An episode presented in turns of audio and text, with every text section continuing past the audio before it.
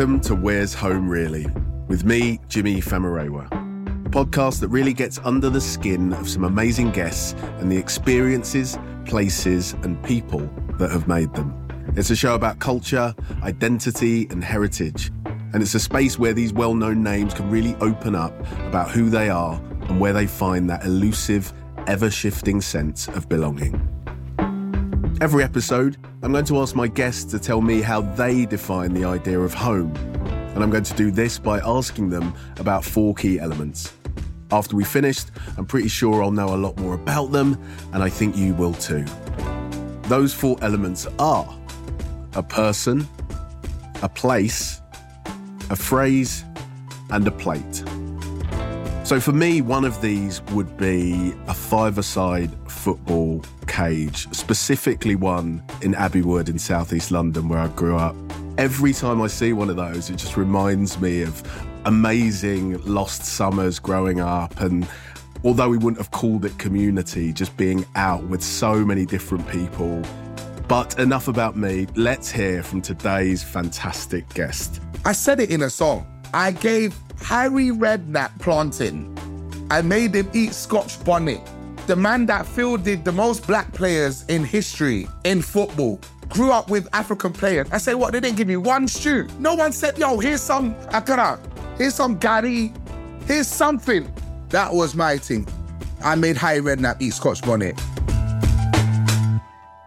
Today's guest is the UK rapper and TV personality Big Zuu. He started making music and emceeing on the grime scene in his teens and has worked with the best in the business, the likes of JME and P Money, as well as his cousin AJ Tracy.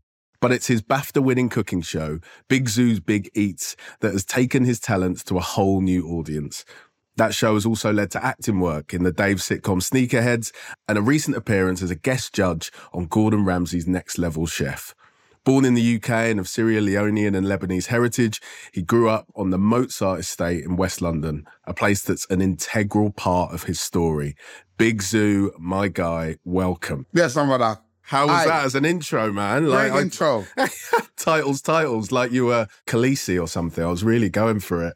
Um, where are you, man? You seem like you seem cozy. You seem Chilling. comfortable. I'm in my um, games room. We've got a little set up with the computer. I got a big, massive computer that I have no idea what it does.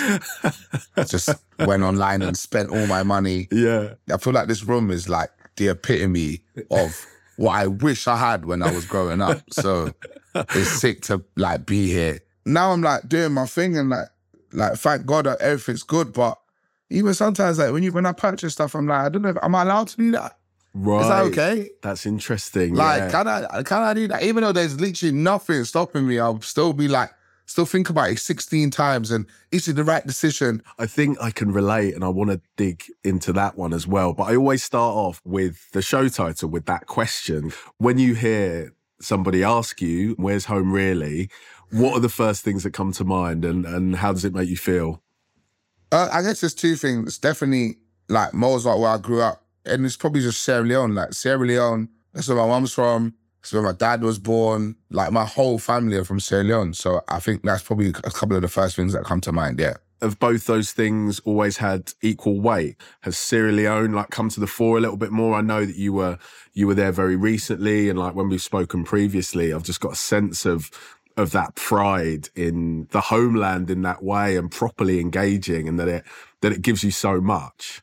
No, hundred percent. I always was connected to Sierra Leone because where my mum's from, but I never really understood how much my family kind of like come from there. You know, my whole entire family are from there. Yeah, Everything about me is from there. So I'm always interested in the extent to which, you know, you can tell yourself, oh no, I'm a Londoner, but then, you know, the West African jumps out at, uh, at surprising moments. Are there, are there particular character traits or things that you think of in yourself that you think, oh wow, I understand now why I'm like that, or that comes from Sierra Leonean culture or that kind of, that home? When I cuss and argue and shout and scream, I know it's direct from Salone people. One thing they say, they're saying is sabi cuss. Sabi, sabi means understand. Yeah. Yeah. So sabi cuss. That's how they are. They're very like got a hot mouth. They say everything that comes to their mind. And I always wondered, like, why am I so off the cuff with it? Like, why am I so good at cussing people? and it comes from my Salone roots, man. We've spoken about a phrase, and I love that phrase. So let's land on that straight away. Is there a phrase for you? Is it that phrase? What's your choice of the of the word or piece of language that best encapsulates or makes you think of home, whatever that may be? Well, for for, for Salone, it's Audi body. It's how you say how are you. Yeah. But it's like Audi body. It's just so like English, but it's not. It just it just really defines what Creole is. Creole Yeah. is a very laid back language, and the reply to Audi body is to body fine. So when I tell love people that's that. that's how we speak Creole, they're like, brother, that ain't that ain't the language. That's just some pidgin. I'm like, brother, it's not pidgin. We're not Nigerian. It's actually its own whole entire thing. And I think if we're speaking if we're speaking about the ends, it's probably it's probably saying Wagwan. Like- yeah, yeah. Like man's not Jamaican, but I say Yeah. Wagwan Yes. every day in Yeah, every yeah, yeah. sentence. Like Wagwan is also like emotional. Like something's going on, you be like, Wagwan, bro. Shit like that means. yeah, So, yeah, yeah. It can have multiple meanings and who you say it to, how you say it. And I love that you gave two answers because it's like both sides of yourself. And it feels like that's a really important part of your story. A lot of people, maybe not the first time that they would have been made aware of you, but certainly the, pivotal moment in recent memory was winning two BAFTAs. We have to remind people um, in 2022. And uh, as much for the awards, it was the speech you gave and the way that you deliberately and pointedly placed yourself in context and talked about how you came to the country. Like it's been a little while since you made that statement. How do you kind of Yeah. reflect on it and and the kind of the impact that it's had? the speech almost felt more important than the BAFTA itself. It was like yeah, yeah. I never knew how how important that moment would be, and and I maybe should have planned a bit more because I definitely freestyled it.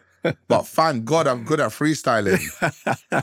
You've been training for years. I've been training lyrically, lyrically for that moment. I've been prepping my whole life, bro. I think the impact is what really, really spun me. I did like man's on road and people are like, "Yo, hey, that speech touched me, man." Someone Oh, told me they watched it. They watch it every morning. Wow, I'm like, "Yo," wow, wow. on a motivational one. I was like, brother, Yeah. like I'm not Barack Obama, but okay. I'll take it. Nah, everything happened beautifully. Like, even the way my mom came on stage last. Mm, mm. So that uh, that was the last thing I saw before I started speaking. So I just go, and anytime my mom, lady right there at the end. And then I and it made me just go, boom. Let me talk about where I'm from. Yeah, yeah. Then I look yeah, at Tabsy Hyde and say where they're from. yeah. Iraq, Kurdistan. When I said that, I'm like, what am I trying to get out of this? What am I trying to say? And it just led to me saying, man, come from humble beginnings. And then I remember like taking that pause, looking around the room, everyone's clapping. And I just thought, how do I say something that that is gonna affect Telly a little bit? Because that's what I Mm. wanted to do. That's Yeah. what, the whole point. Me winning the BAFTA affects Telly Yeah, yeah, it really does. you know? And then Mm. me saying that we want to see more working class people in telly, Mm. because I was going to say black people. I've realized more than ever that there's two fights. There's the fight for like race. I mean, there's more than two fights. There's a lot of fights, but there's the fight for race and then the fight for class are so Mm. interlinked.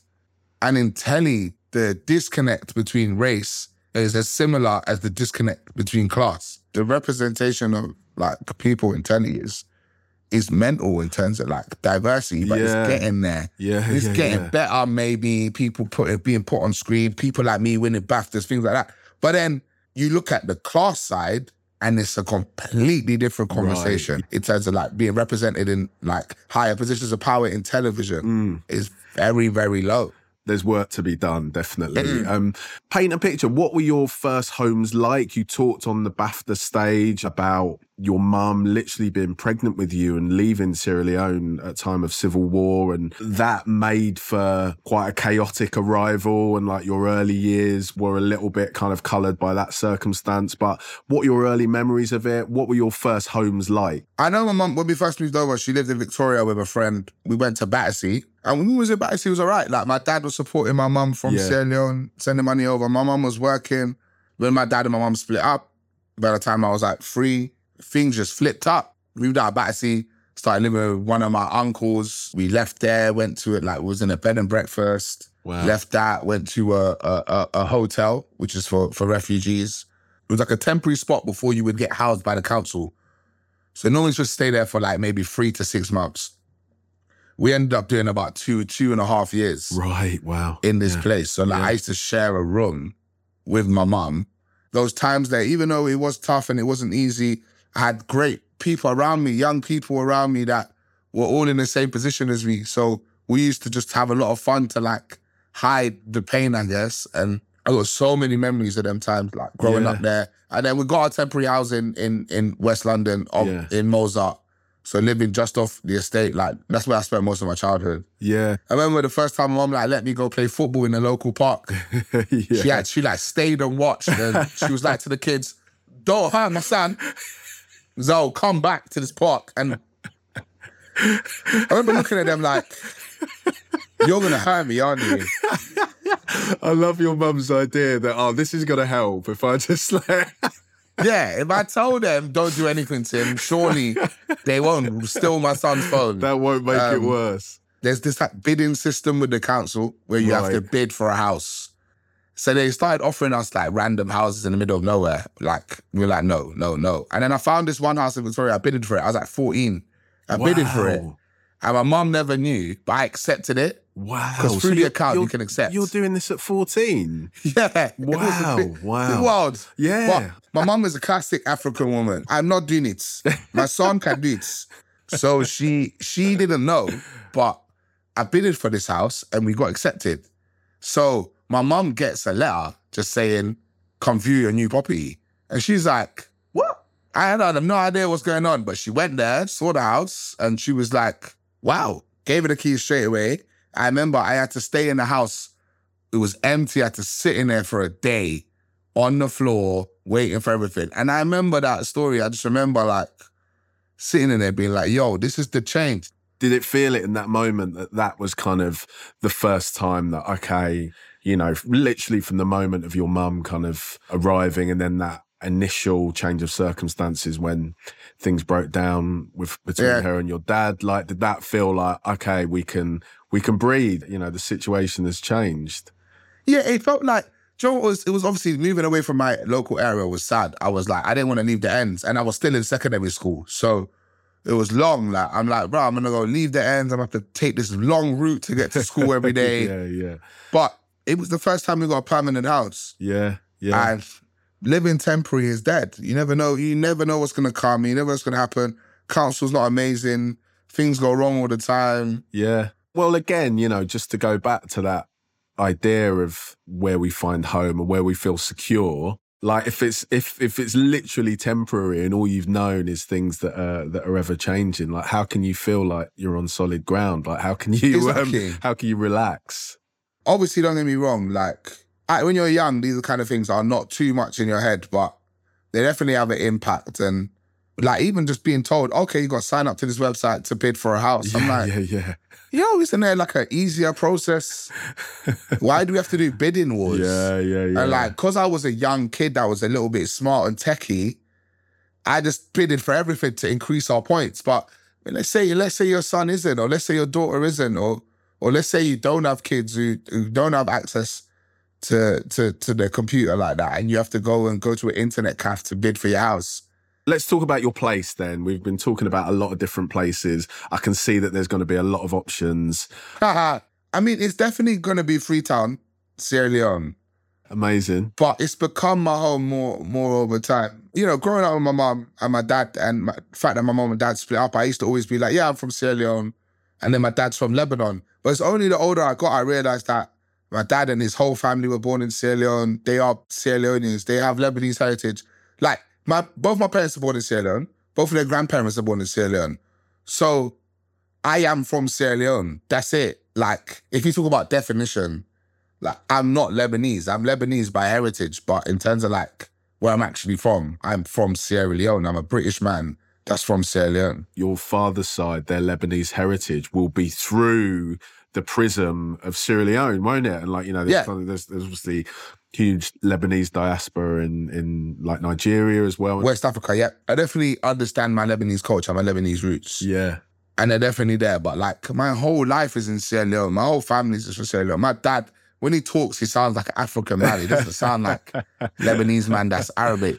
But in Africa, he is not accepted as African. And that's because of the the relationship between the Lebanese and the Sierra Leoneans. It's, it's, it's very rocky. There's a lot of bad blood in terms of like the way people have been used and the way people have been abused. And yeah, of course. So Freetown, that's the place yeah, man. in It's, Sierra Leone. that's me, man. That's Yeah. me. That's me to a T. That's my nature, who I am, my personality, everything about me all comes from there. And I never knew that. Yeah, I never knew that. Obviously, going back a couple months ago really showed me that. I always Yeah. like had a understanding, but Yeah, I didn't really know, yo, I'm fiery and over the top and confident because of these people. When I see two people going crazy on the street, shouting at each other, I'm like, that's why I'm good at clashing and grime.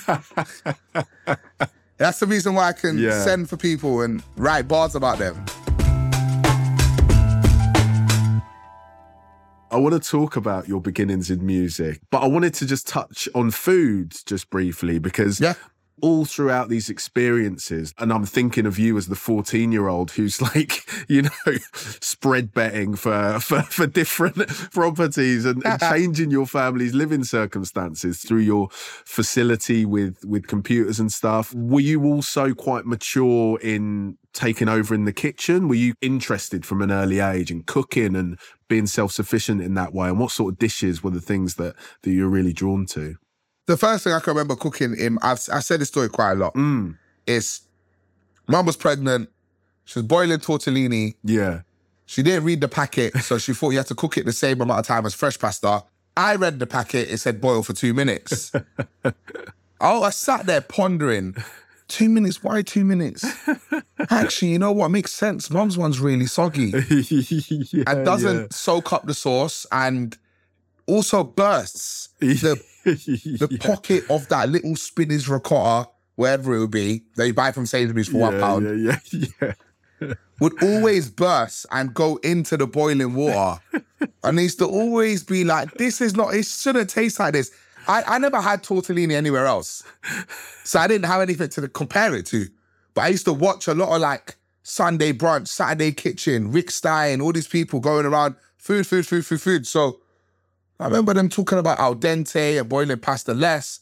So I remember I just said one day, you know what, I want to do it. Boiled it for two minutes, heat up the sauce in the microwave, mix it together, add hella cheese, gave it to my mum, and she was like, yeah, this is not cooked. I said, hey, I took the packet out of the bin, pointed at the two minute. I said, look, says boil for two minutes, mum. She was like, hmm, okay. You could tell, I could tell I defeated her, You'd cracked it. Yeah, yeah, yeah. but it wasn't enough. The more I told the story, the more I realized that at first I thought it was just cooking, helping around the house. You know, I wanted to be, I wanted to be a good you. But it was that satisfaction of proving my mum wrong. Right, that was the drive. That was Yep. the thing. That was what you were chasing. Yeah, I Yeah, love that. it was- Yeah, It was, you know, mum, classic, very strict, very always one step ahead. With that tortellini, I was the guy. and it gave me a power that was like, I because sometimes with, with, with West African parents, they are very, very controlling in terms of your knowledge. yeah, yeah. Like, like even my mum would have big conversation with her friends in the living room. I'll be there trying to get involved, like they're talking about politics or Yeah. stuff in life. I'll be there like, yeah, this is I think, and they all turn around, look at me like, you are 12. Your point is relevant. You know what I mean? And it's not, not obviously not that black and white. I don't want people to think No, that. I know, but but I think again, me. yeah, but I think again that's another thing that like really spans a lot of cultures, and I've seen like Lenny Henry talk about in Caribbean cultures. It's like, oh, this is big people's business, and like Uh-huh. this this idea of always being shooed away as a child is something that I really relate to as well. It's it's strange, isn't it? Because I think on the one hand you're really self-sufficient because, you know, maybe that comes from a class thing and if you've got working parents and you have to be able to look after yourself. But then on the other, like there's a sort of babying, isn't there? There's a kind of like, oh, you can't do that. You don't know what you're doing kind of thing. And I think it feels quite telling that it was pasta that was the thing that you could like that you could have your mastery right because i imagine uh-huh. if you were like okay mum i'm i'm cooking the jollof i'm cooking the okra uh-uh. stew tonight you would you you wouldn't last very long i'm still trying to perfect that one right now but nah yeah 1 million percent i never thought it would be tortellini that broke down that wall for me but i love that though the power of tortellini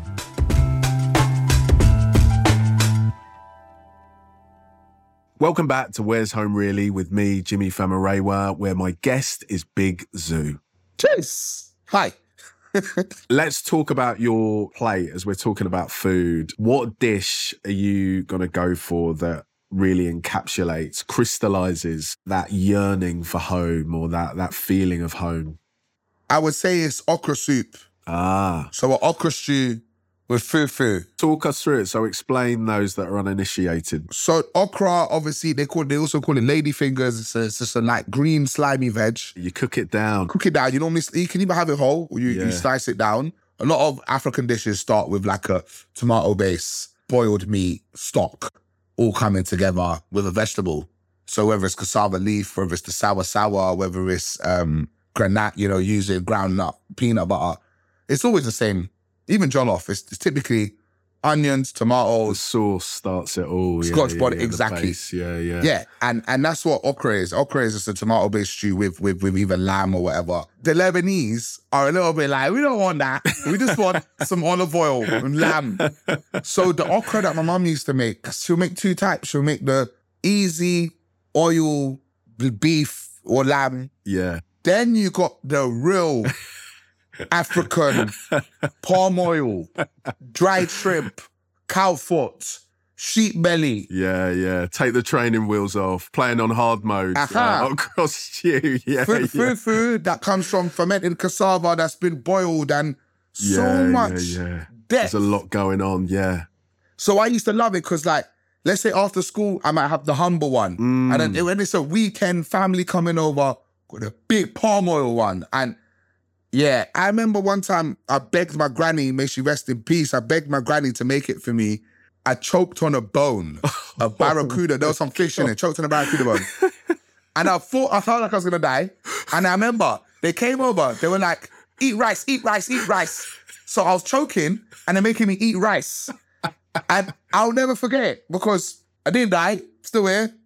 But instead of like the the like squeezing me, trying to help Heimlich me, or, or yeah, or, panicking, Heimlich. yeah. No, rice. Eat more. The solution to everything is more rice. Aha. When we were talking a little bit earlier about, you know, starting off and having those little epiphanies about cooking times and with the tortellini, it made me think of the fact that there's obviously a lot of assumed knowledge like throughout food media throughout the food world and i wondered for you stepping into that zone how has it been in terms of you, you know you bring so much that is underrepresented to that world but is there a sense of feeling like you're being tested and oh do you know this dish? Oh don't you know that? Oh haven't you had that before? And kind of yeah how how have you kind of navigated that side of things? At first i felt like i there was a pressure for me to know more.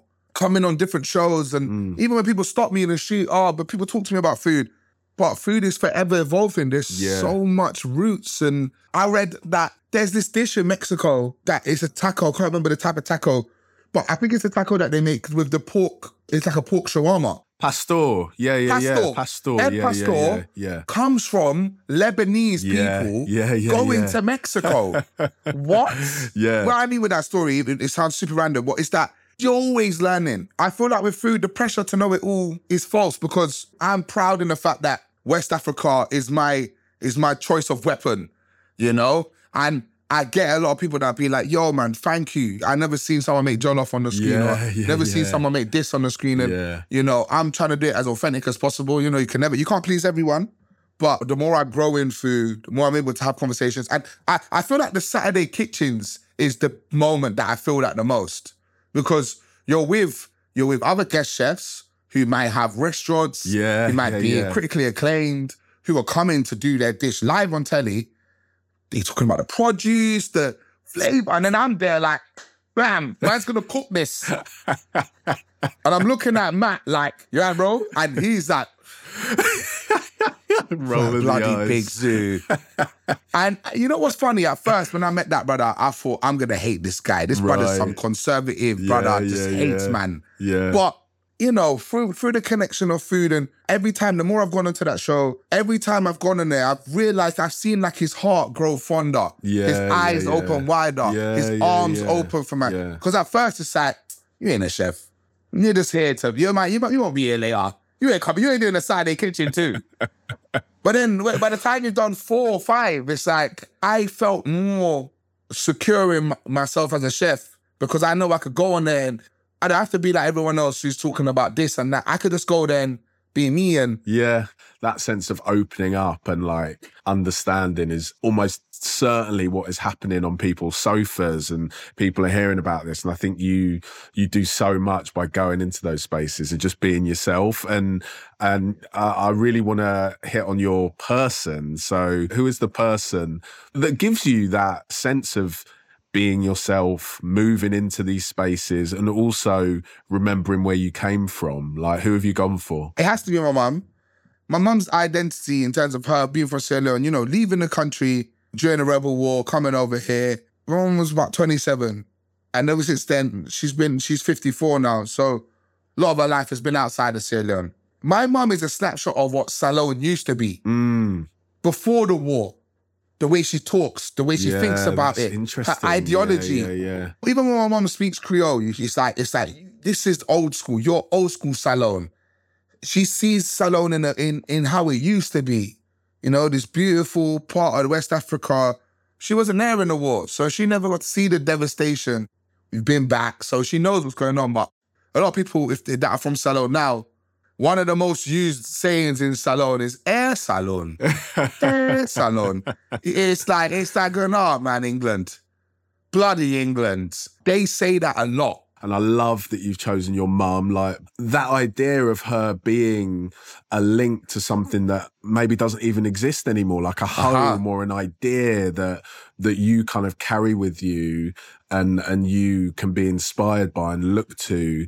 Uh, You know, she represents this kind of beauty and hope that that doesn't necessarily exist in the same way and that's absolutely beautiful um we've not really spoken about music too much which seems mad because you are kind of stepping back into music mode it seems I, I mean maybe that's the wrong way to put it do you feel that you do kind of consciously switch between the two things how do you see the balance Telly is a job, yeah and, and music is music is my life. Like Yeah. food, food. Being a chef and being making food is also my life. But the way you put out music and the way you put out your love for food is very different. yeah You yeah. know, like if I had a restaurant and I was writing recipes and I was doing that, then I would say, yeah, I'm a food man. But I'm a telly man. I cook food on telly. So telly is very nine to five. Telly is wake up, cool time, nine o'clock, get home, cabs booked. Whereas Yeah. music isn't like that. Music is forever going on. I, Yeah. I just facilitate my music around my job. And last year, I took a complete break. I said, you know what? I'm going to just focus on working and take a break from music for the first time in my life. And How was it? It- it felt good, man. It feels man. like uh, I'm talking to someone like an addict trying to uh, was trying Oh, to quit. Like, Yeah. yeah, yeah, yeah. um, no, it felt good, man. It felt good. It felt good to like have a little breather, just listen to music rather than focusing on the competition. And music is constantly a battle of what you doing next, what's coming up, how you planning it, what's going on. So I got to be able to get out of that loop.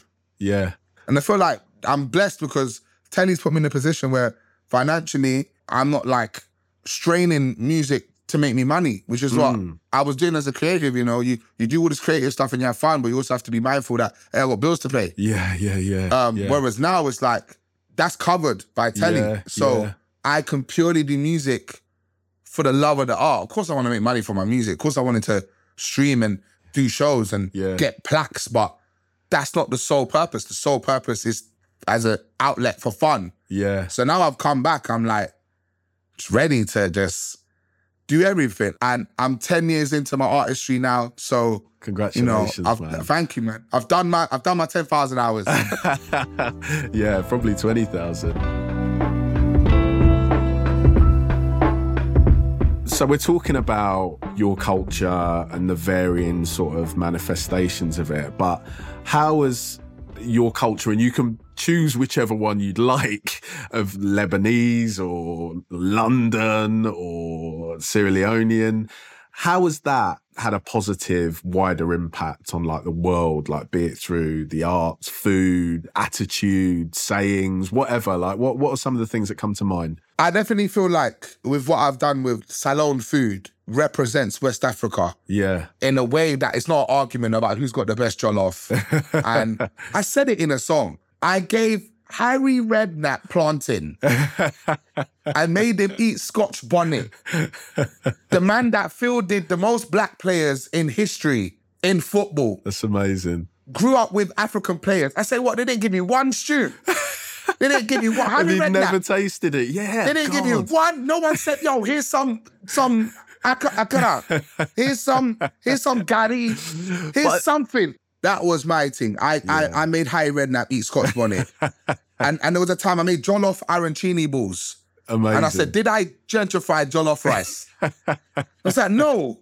I combined it with stuff. I love Italian food, and I combined yeah. it. And when I do stuff like that, I feel like I'm representing my people, showing that West Africa is elevated and Mm. elegant, and that I feel like in terms of culturally putting West Africa on the map, food wise, okra, cassava, groundnut stew, suya, roast beef, wherever it is.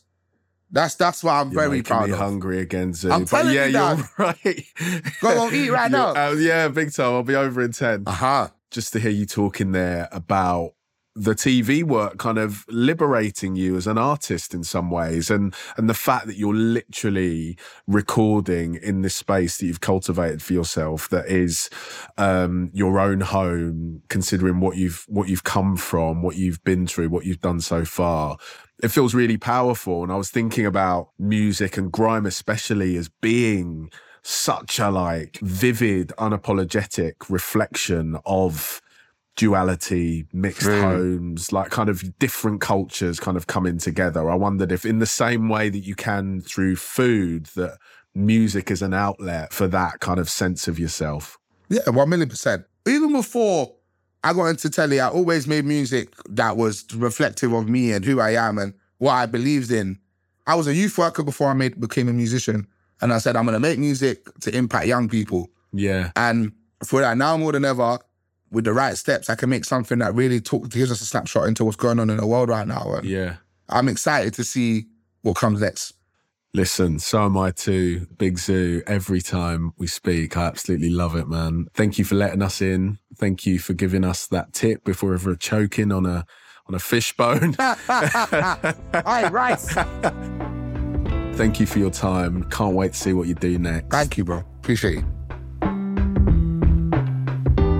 I don't know if it's possible to listen to him talk without having like a big grin on your face. He's so like exuberant, ebullient, honest. He's so himself, all the different parts of him and where he's come from.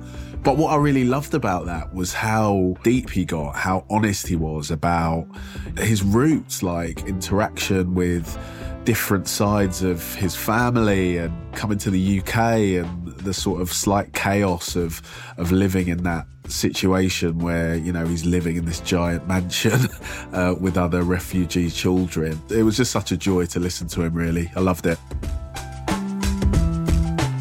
So that's it for this particular episode of Where's Home Really with me, Jimi Famurewa. Join me again next time for another deep dive into some unique stories from some very special guests who have their own personal interpretations of what home really means to them. And why not follow Where's Home Really on your favourite podcast platform? We'd love to hear your thoughts, so pop us a comment or leave a review. From Podimo and Listen, this has been Where's Home Really? Hosted by me, Jimi Famurewa. The producers are Tayo Popula and Aidan Judd. The executive producers for Podimo are Jake Chudnow and Matt White. And for Listen is Kelly Redmond.